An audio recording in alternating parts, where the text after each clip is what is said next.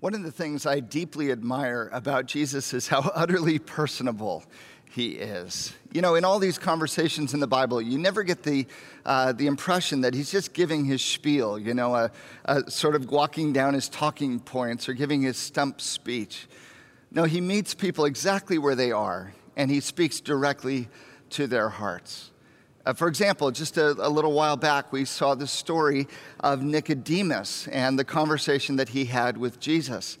It's fascinating. He, here, here you have a wealthy, powerful Jewish religious leader, and Jesus tells him, You've got to be born again.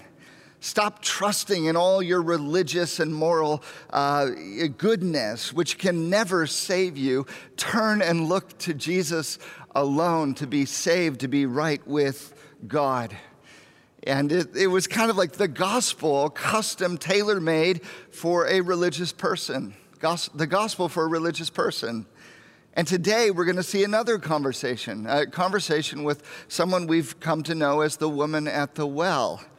And if Nicodemus got the gospel for the religious person, uh, the woman at the well is going to get the gospel for the irreligious person because, in many ways, she's just the opposite of Nicodemus. I mean, he's a Jewish man from Jerusalem. He's wealthy and powerful. He's a, a teacher, a leader. He's honorable, religiously pious. Uh, the assumption everyone would make is that he's at the very center of the blessings of God. On the other hand, we have this woman at the well. She's a Samaritan. She's from nowhere. She's overlooked. She's shamed, insignificant. She's on the very margins of society, and most people would assume on the margins of the blessings of God. But as he so often does, Jesus is about to turn all those assumptions on their heads. And in a very tender and personalized way, he's going to bring the gospel to this irreligious woman. And that's good news for us, friends because if we're honest, we have a lot more in common with the woman at the well than we do with Nicodemus. We are not those who have kept our nose clean, who are part of the elite. Not most of us, at least. Most of us have a lot of baggage in our lives. There's a lot to cover in this story, and uh, we're going to be looking at John chapter 4, verses 1 to 42 this morning. And uh, the, we, we have to treat this all together, though, because it's one unit in Scripture here. Um, and as we go through this conversation, uh, we're going to catch three glimpses of Jesus. We're going to see that he is the seeker of the lost, he is the satisfier of the soul, and he is the savior of the world. Okay? Before we turn to the scriptures, would you bow your heads and pray with me? Heavenly Father, we come today thirsty we pray that you would satisfy our souls. Help us see Jesus and trust him anew, afresh. For it's in his name we pray. Amen. Amen. All right, first we see Jesus here, the seeker of the lost. Chapter 4, verse 1 of the Gospel of John. Now, when Jesus learned that the Pharisees had heard that Jesus was making and baptizing more disciples than John, although Jesus himself did not baptize, but only his disciples, he left Judea and departed again for Galilee. This picks up where we were last week uh, in seeing that Jesus is eclipsing the ministry of John here. His rising influence uh, comes to his attention that the Pharisees are aware of this rising influence. And so he decides to leave Judea in the south and go north back to his homeland uh, up in Galilee in the north. He takes the shortest route, which cuts through a region called Samaria. Now, pick it up in verse 4. And he had to pass through Samaria.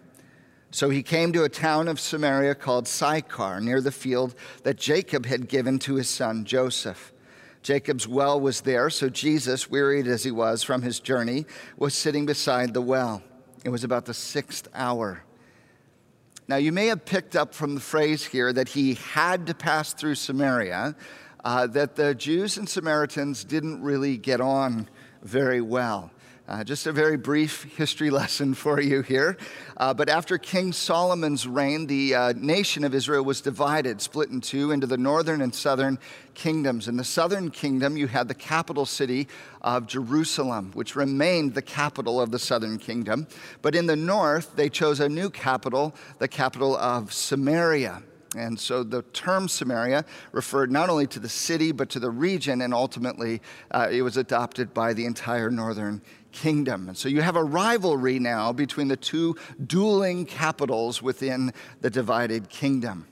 In 722 to 21 BC, the Assyrians came in and captured the northern kingdom, captured Samaria. They deported all the Israelites of substance um, and settled the land with foreigners who intermarried with the remaining Israelite population. And so, what happened over the years is these Jewish people lost their Jewishness and they lost their religion, at least most of it. They retained little pieces of it. So they rejected, for example, uh, 61 books of the Old Testament. They only held to the five uh, books of the Pentateuch. Uh, because they could twist those books to refer to Samaria as the capital. Um, they even modified those scriptures. They called it the Samaritan Pentateuch. Uh, we even have copies of it to this day. They only believed that Moses was the true legitimate prophet. And then, when the Jewish people returned from exile, uh, they came back into the land. They were the people who had been faithful to God in exile, and they viewed Samaritans as those who were uh, the children of their foreign oppressors. Uh, they were racial half breeds whose religion had been twisted and was impure. To make matters worse, in 400 BC, the Samaritans actually erected their very own temple to rival the temple in Jerusalem, and they, they put this temple on Mount Gerizim. Uh, it, was, it was, again, a rival to the temple in Jerusalem. And just a couple hundred years before this conversation with Jesus and the Samaritan woman, uh, a guy by the name of John Hyrcanus had come in and destroyed that temple um, because he was a ruler from Judea and he was trying to purify uh, the, the, the, the, religious worship of the Samaritans. So, needless to say, putting all of this together, there was intense uh, animosity between the Jewish and Samaritan people. The Jews viewed the Samaritans as unclean, unfit, and unwelcome. But in this narrative, John is also reminding us something of something that despite all that separates the, the Jews from the Samaritans, they actually share a common ancestry. They, they all belong to the lineage of Abraham, Isaac, and Jacob. And in fact, this is where Jacob's well is located, near the field that Jacob gave Joseph, his son. In other words, these lands are part of the covenant of God. And so we're reminded of these points of continuity here. It is the sixth hour, counting from sunrise. It is high noon in the desert. Verse 7 A woman from Samaria came to draw water. This is immediately odd to us. It, to anybody reading this from the first century, why is a woman coming out in the heat of the day to draw water? The women normally came early or late, they came in groups for protection. Why is she alone? Why is she here in the heat of the day? We don't have an answer, but the question lingers. Jesus said to her, Give me a drink. For his disciples had gone away into the city to buy food. The Samaritan woman said to him, How is it that you, a Jew, ask a drink from me, a woman of Samaria? For Jews have no dealings with Samaritans. Now she's shocked by, by his request, a, a, first century Jewish man asking her for water. Jews don't associate with Samaritans, they don't have meals together, they don't use the same dishes, they're considered unclean. Jesus is breaking all kinds of social protocol here. Why? Because Jesus, friends, comes to seek and to save the lost. Jesus comes to seek and save the lost. You'll know that quotation from Luke chapter 19, verse 10. See, Jesus here is going after the long lost children of Israel because the Samaritans were once God's people at a time. Before all the political divisions, before all the genetic dilution, before all the theological distortions. And friends, Jesus is breaking down the barriers. He's crossing over into their world. He's reaching out for the long lost children of Israel. He's here to bring them home. And friends, this is utterly shocking. These are the absolute last people we would ever think Jesus would pursue. Everybody had given up on the Samaritans, but not Jesus. And here's the takeaway for you and me, friends. We are never beyond Jesus' reach. Don't you see that? We are never beyond Jesus' reach, no matter what we've done, no matter who we've become, no matter what's been done to us. Jesus loves us. Jesus pursues us. There's no barrier he won't break down. There's no chasm he won't cross over. There's no distance he won't reach beyond. Friends, listen, there is no place we can wander where Jesus will not find us, where he will not pursue us in his love, because he's a seeker of the lost, don't you see? He's a seeker of the lost. Not only that, He's the satisfier of the soul. He's the satisfier of the soul. She asked Jesus, How is it that you, a Jew, ask for a drink from me, a woman of Samaria? Look at how he responds. Verse 10 Jesus answered her, If you knew the gift of God and who it is that is saying to you, Give me a drink, you would have asked him, and he would have given you living water. I love how Jesus piques her curiosity here. He says, You think there's something off with me asking you because of the Jew, uh, Jew Samaritan thing? You should be asking me for a drink because I've got a gift from God. I can give you living water. Now, the phrase living water here has a kind of double meaning.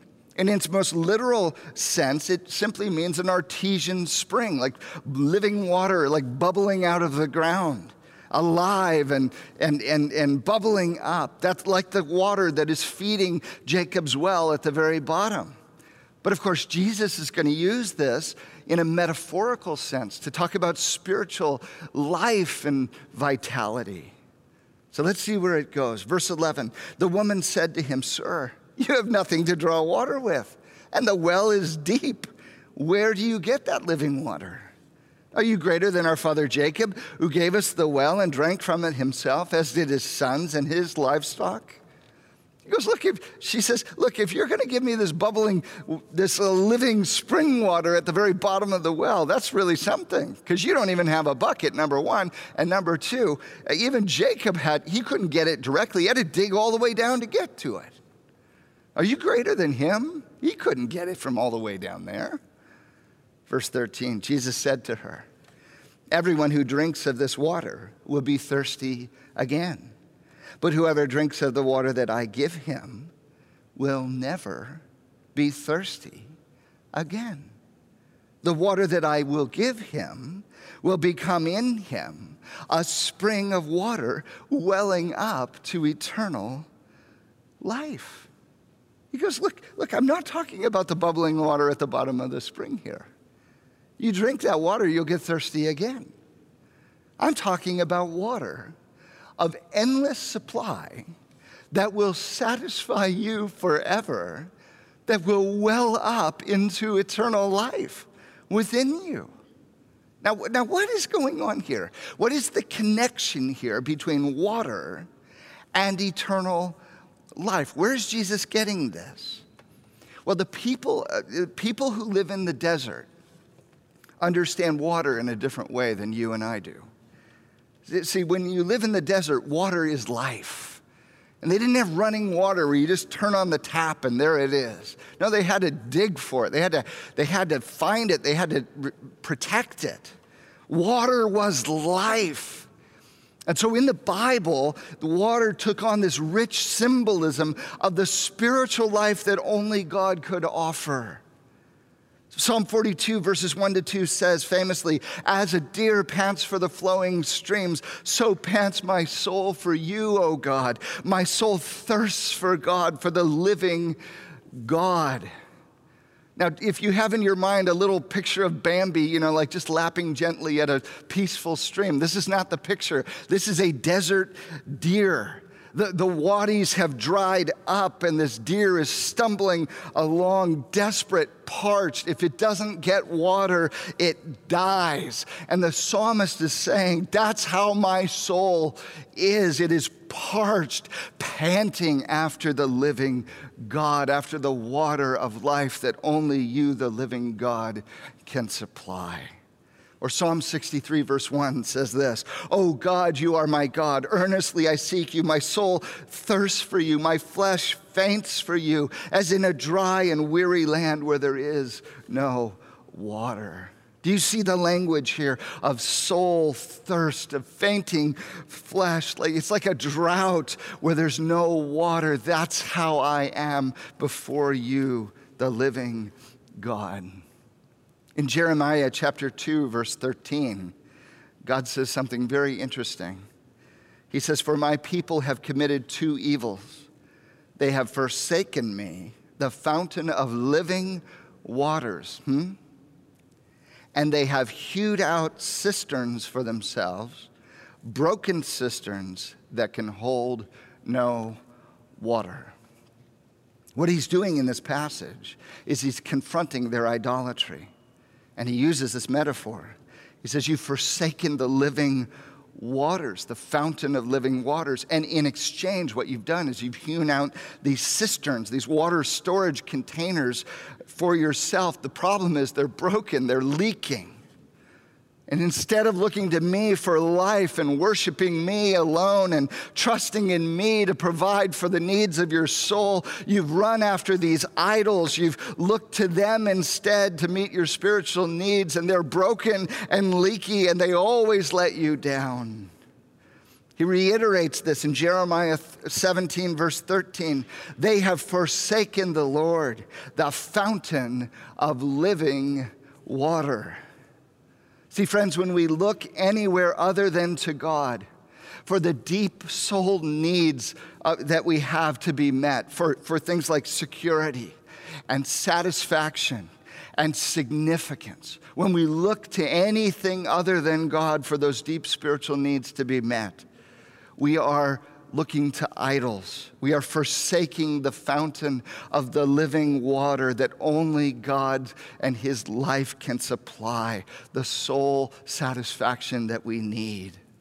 That's why in Isaiah 55, verses 1 and 3, it says this Come, everyone who thirsts, come to the waters, incline your ear, come to me, hear that your soul may live.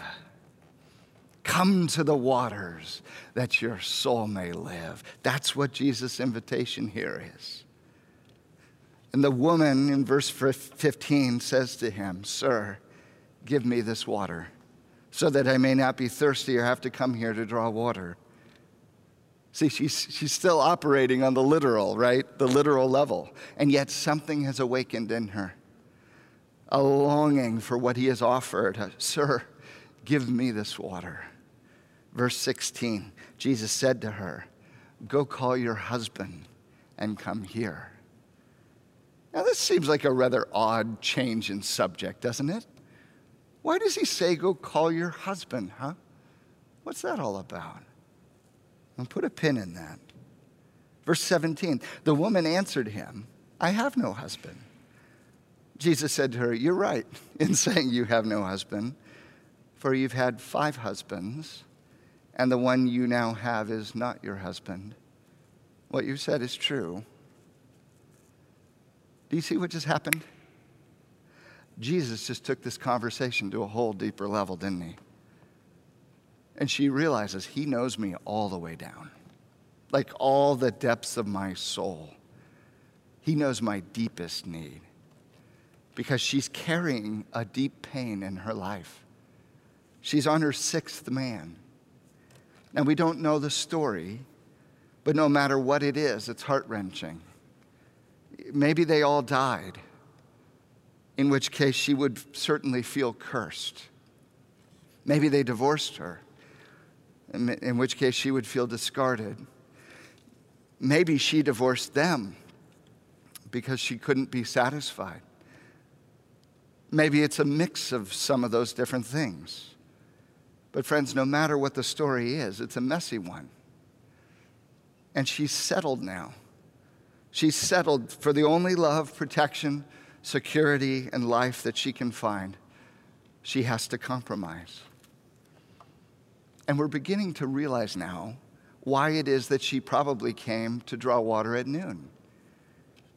She's an outcast, she has a reputation, she's, she's been shamed by the community. The other women don't want to be around her. And don't you see now why Jesus mentions her husband? This isn't random. She meant, he mentions her husband because that's her broken cistern. That's her broken cistern. This is the broken cistern her thirsty soul keeps coming back to. It's the cistern that keeps letting her down. And in verse 19 now, the woman says to him, Sir, I perceive you are a prophet.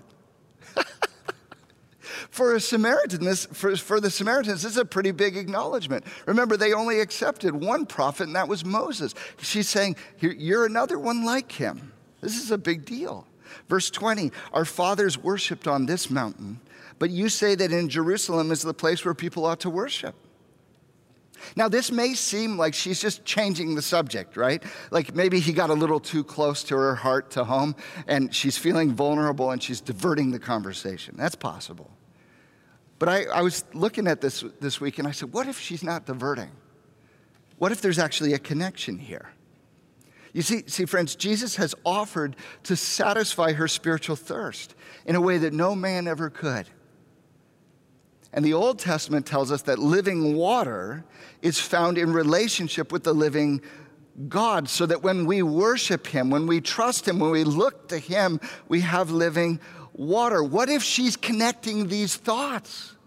What if she's putting this together? She's saying, Look, you're offering me the soul satisfying presence of the living God, and the only possible response would be to worship.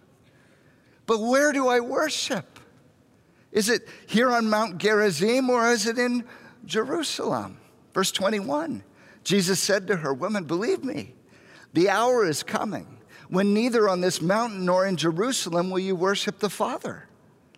See, something's coming here that's going to supersede the worship here and there. Verse 22 You worship what you do not know, you Samaritans, but we worship what we know, for salvation is from the Jews. Don't get me wrong. The Jews have the right temple and the right Bible, okay? Verse 23 But the hour is coming and is now here when the true worshipers will worship the Father in spirit and truth. For the Father is seeking such people to worship Him.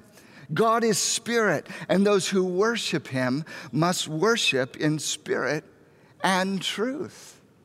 So Jesus is saying, look, an hour is coming. Now remember, in the book of John, whenever he refers to the hour of Jesus, it's the hour of Jesus' death when he is glorified and lays down his life on the cross. And he says, the hour is coming, and yet it's now here. It's coming in my death, but it's already present in my person. An hour will come when worship will not be defined by a place, whether here or there, but it will be defined by spirit and truth, which is to say, it is defined not by a place, but by a person. Because, friends, listen, Jesus himself is the temple and the worship of the Father will take place through him. To be a true worshiper, we must worship in spirit and truth. Now, what's up with that phrase, spirit and truth? Well, friends, do you realize as you look at the book of John, the spirit is the only way to get the spirit is through Jesus. He's the one who baptizes with the Spirit. He's the one who gives the Spirit of the new covenant, the new heart in the new creation. As we look to Him, we are born again by the Spirit. And Jesus Himself is the truth in the book of John.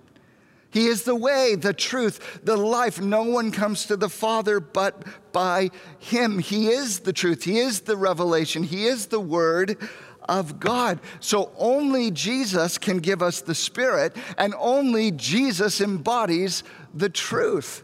So to worship in spirit and truth is to worship in Jesus because he's the only source of living water. He's the only temple that really matters. He's the only way to the Father.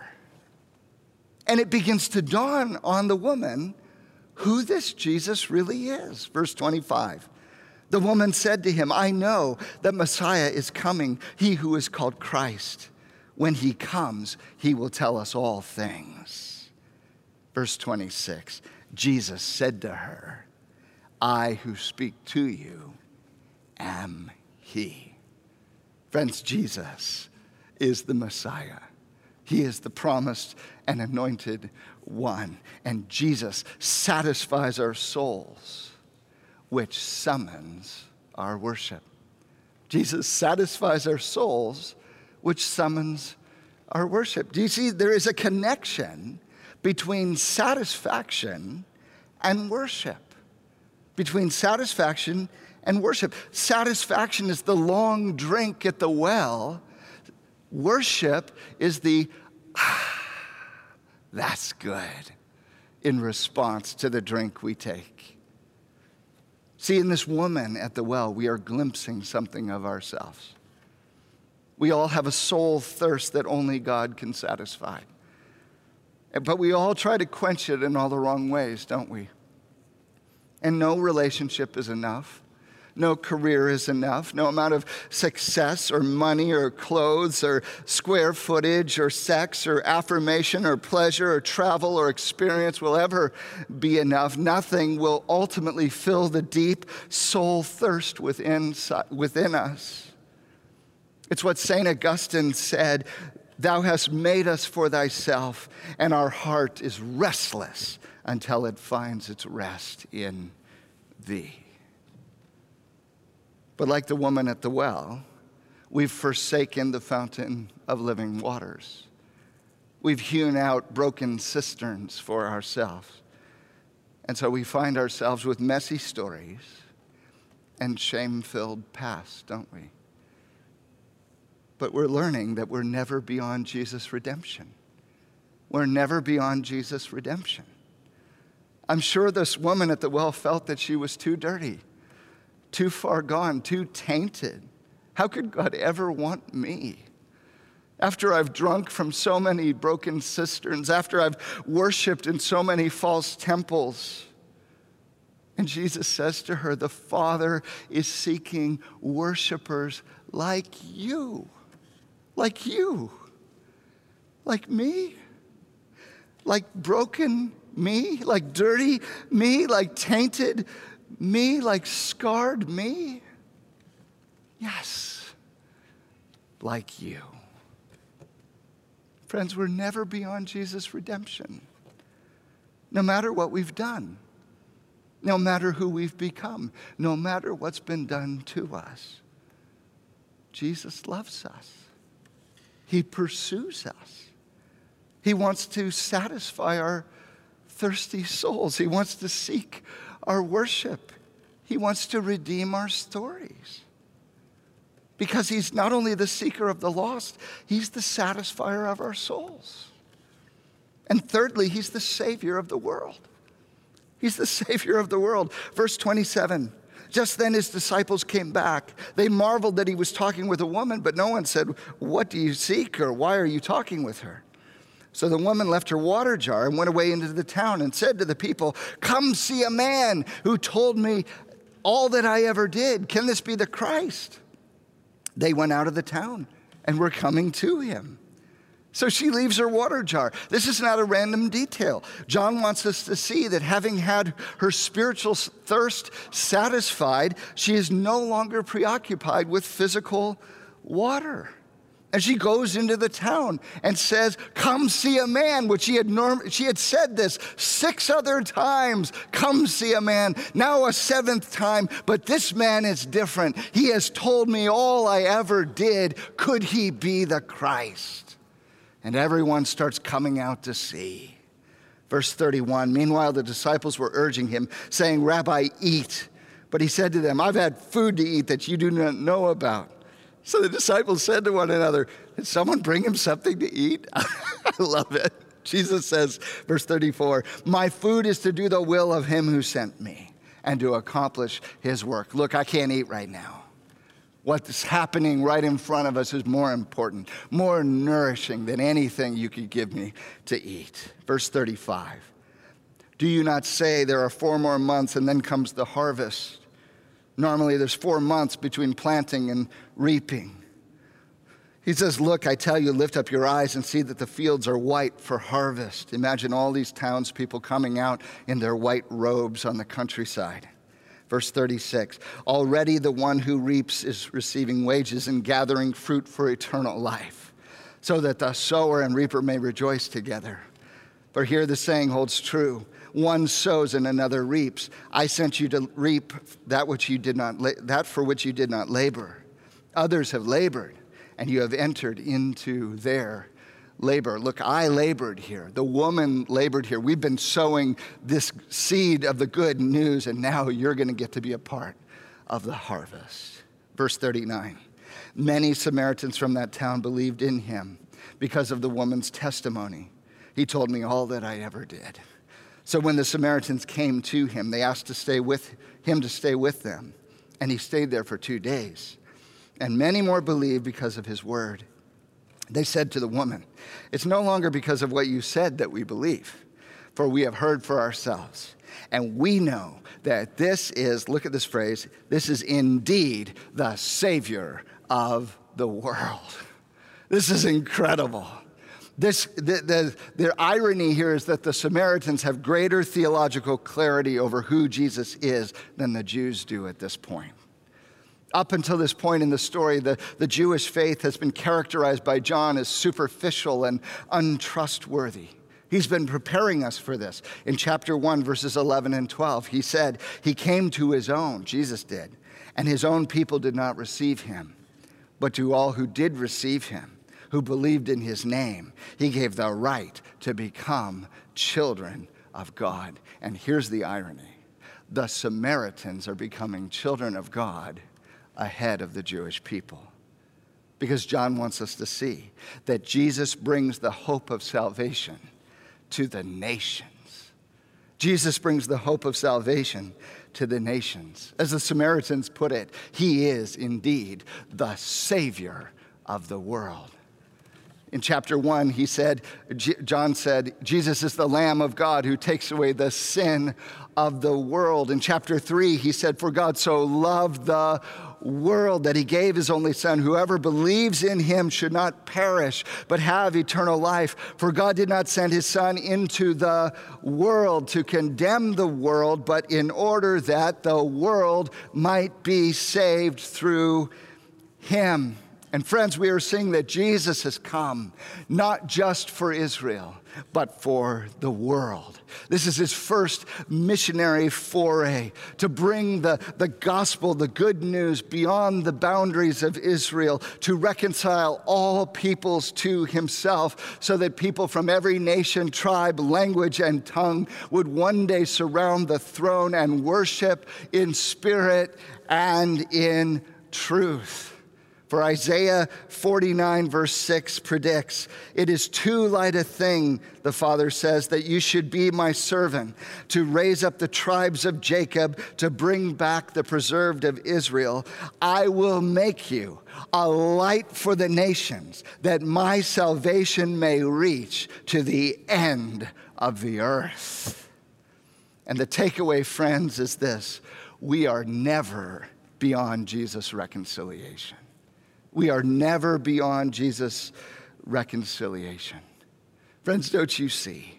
Jesus is offering his salvation to all people everywhere, no matter what you've done, no matter who you've become, no matter what's been done to you, and no matter how far off you might be.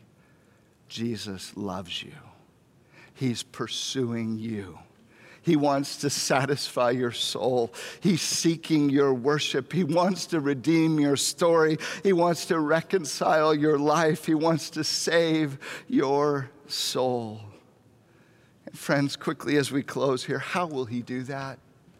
How will he actually do that? Well, he told the woman, the hour is coming. Again, it's the hour of his glorious death on the cross, where he dies in our place and for our sake. His life in exchange for ours, uh, he's our substitute. Because, friends, don't you see, on the cross, Jesus was lost that we might be found. He cried out, My God, my God, why have you forsaken me? On the cross, Jesus was thirsty so that we might be satisfied. What does he say on the cross? I thirst. On the cross, Jesus was estranged that we might be reconciled. See, Jesus comes to be the Savior of the world, to put his life in exchange for ours, to die in our place and for our sake, to bear all of our sin and shame, to give us his own righteousness, so that we might stand before God, cleansed and forgiven and set free, children of God. That no matter what we've done, no matter who we've become, no matter what's been done to us. Listen, Jesus knows you completely. He loves you utterly, and He forgives you entirely. Won't you come to the waters, friends? Won't you come and drink that your soul may live? Come. Would you pray with me? Father, we acknowledge that we have looked in all the wrong places. We've forsaken the fountain of living water. We have looked to satisfy our souls in all the wrong spots, broken cisterns, leaky things that can never satisfy. And so we repent, we turn, and we look to Jesus we ask that you would satisfy our souls in Him, that you would give us life on the inside, that you would draw us close to your heart. We are desperate for you. Our souls ache and long for you, as in a dry and weary land where there is no water. Thank you for the water of life in Jesus May we drink and be satisfied in Him. We pray this in His beautiful name.